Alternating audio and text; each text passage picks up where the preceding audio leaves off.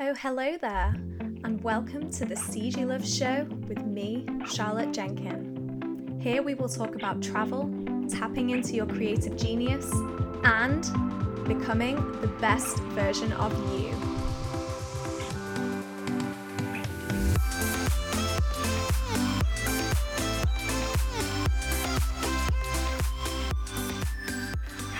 Hello, there, and welcome to this week's episode of the Ceejy Love Show. And this week I'm going to be talking about how I reconnected with my creative side after 14 years and basically what I realised as a result of this. So I really hope that this can relate to you in some way, and I'd love to know what your takeaways are from this episode at the end.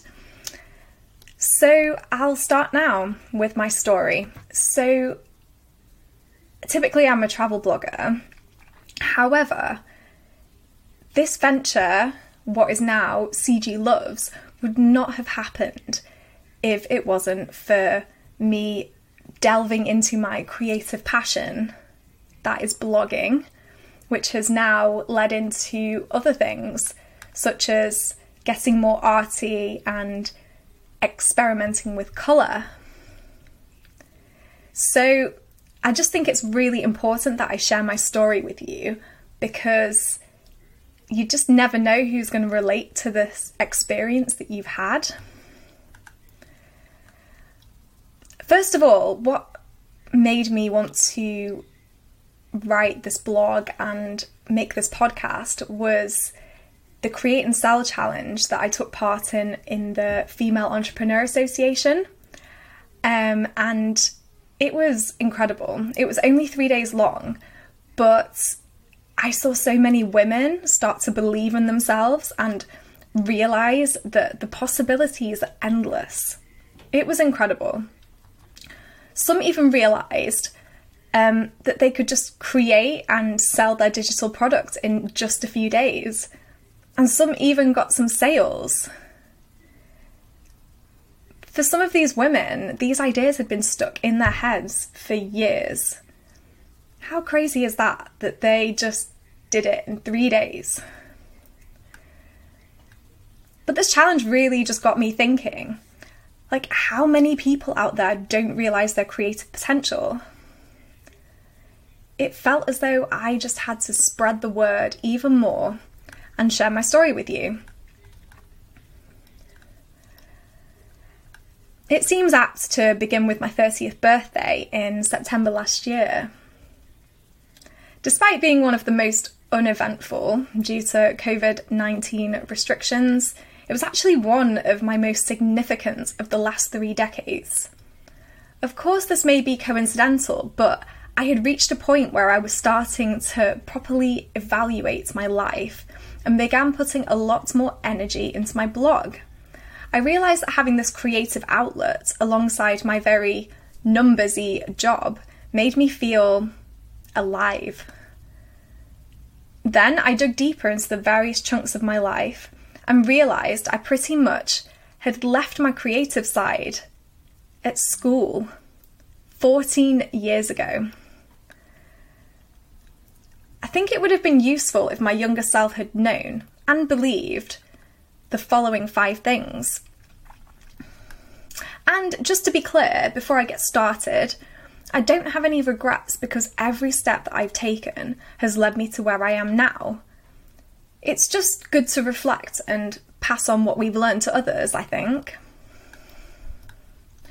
So, first of all, I just want to say do what is right for you.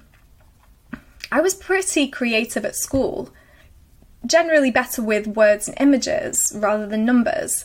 So after I got my GCSEs, this is what I did. I dropped art and French, which I was pretty good at, and decided to take chemistry and maths at A level, which I wasn't terrible at but didn't come as naturally to me. Why did I do this? In short, for whatever reason, I didn't have the confidence to do what was right for me.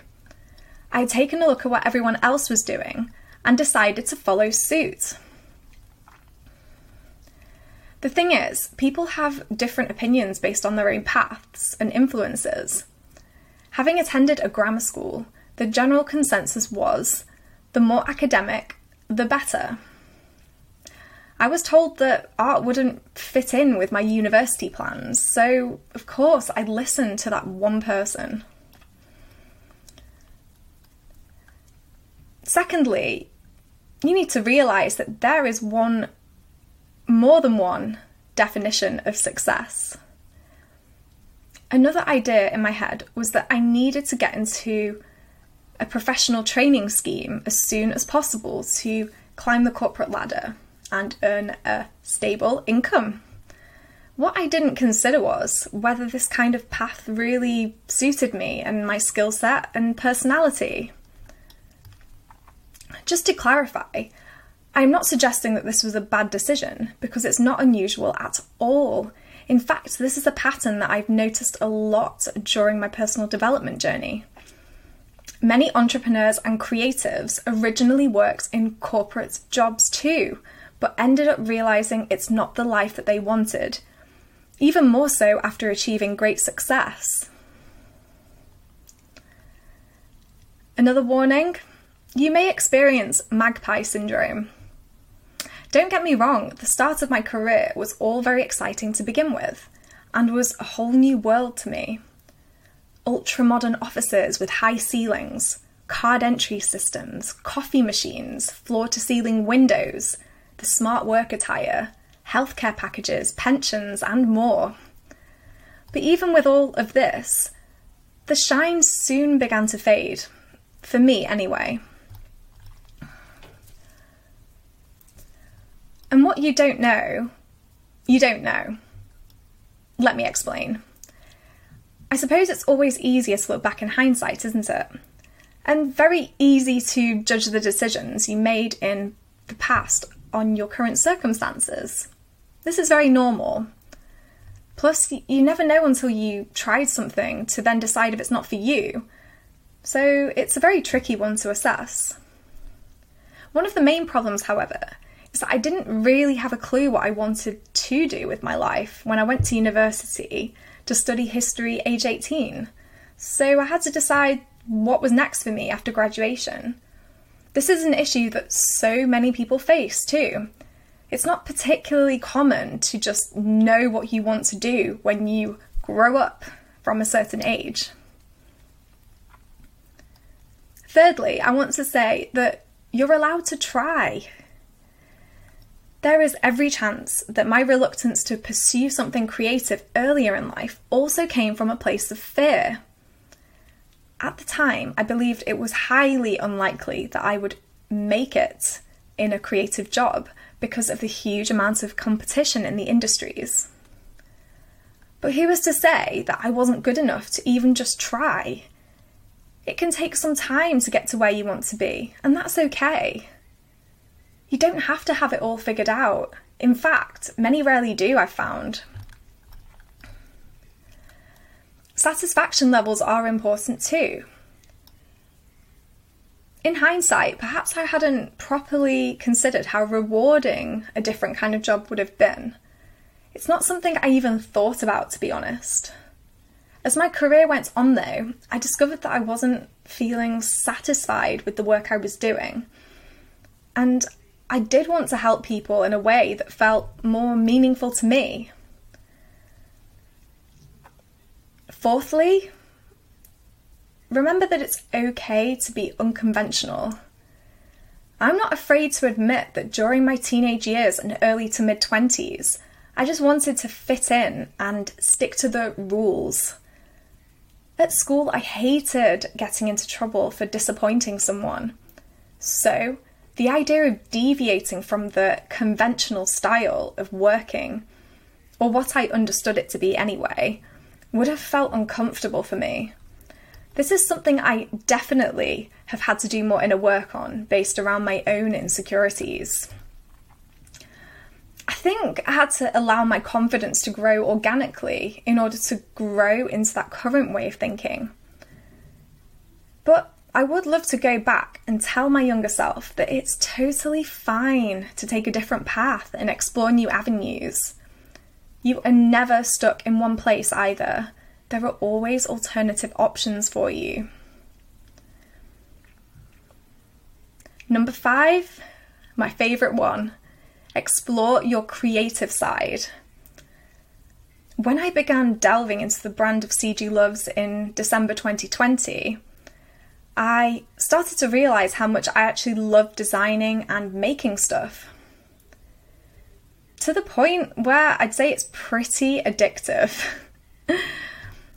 Uh, I have Canva, aka the most fun design platform ever and the lovely Michelle Raw to thank for this. She has been a huge inspiration for me in this area. Oh, and did I mention it's a great excuse to buy fun, colourful stationery? Are there any stationery addicts out there? Let me know in the comments.